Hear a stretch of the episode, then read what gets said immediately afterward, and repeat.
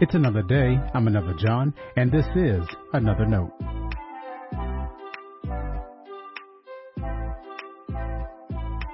Today's edition of Another Note is titled, A Serious Offense. Our scripture reference today is Acts chapter five, verses one through eleven. As always, may the Lord add a blessing to the reading and hearing of His holy word.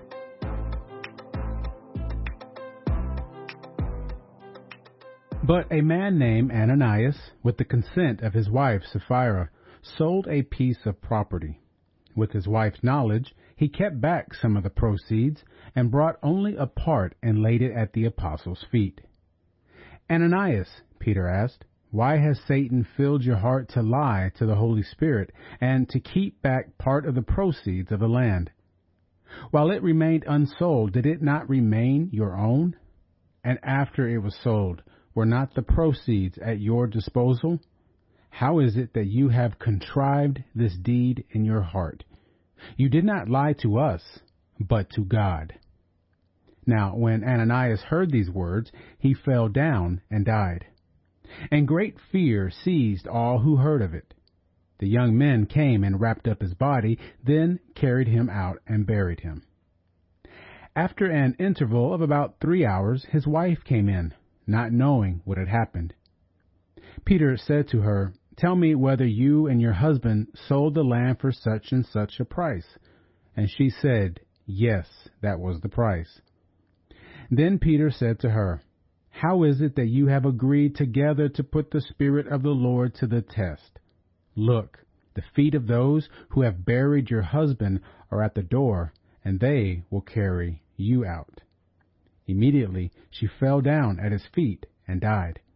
When the young men came in, they found her dead, so they carried her out and buried her beside her husband. And great fear seized the whole church and all who heard of these things. This is the word of our Lord. Thanks be to God.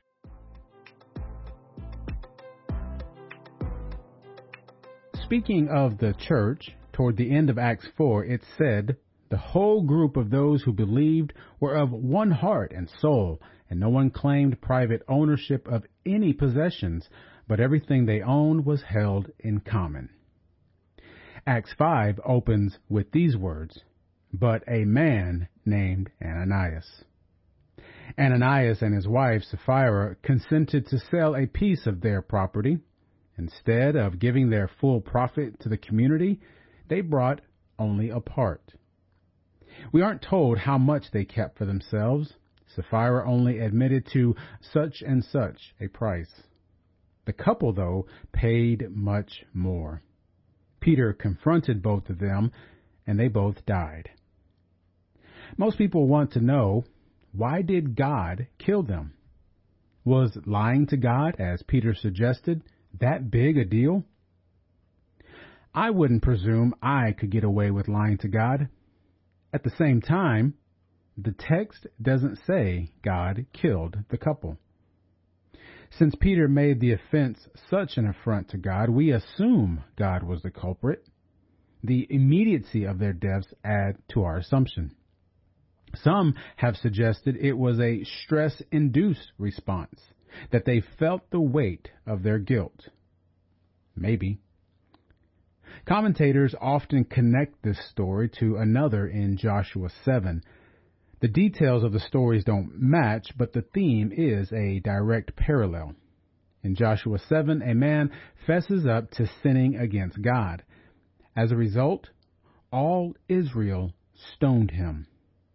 So, if we're going to connect the two stories, it isn't far-fetched to wonder if the church wasn't responsible for the deaths of Ananias and Sapphira. It's easy to blame God, but we all know religion can make people do strange things, too. I've never been quite able to figure out this story. After both deaths, fear seized the church. No kidding. The best I can make of it all is that the unity and mission of God's church is serious. The anointing of the Holy Spirit has remade who and what we are, and God expects we will live accordingly. As strange a story as it is, it does make me wonder. When God has before us such a great plan of unity and purpose, what keeps us from giving our full selves to each other and God's mission? Stay blessed.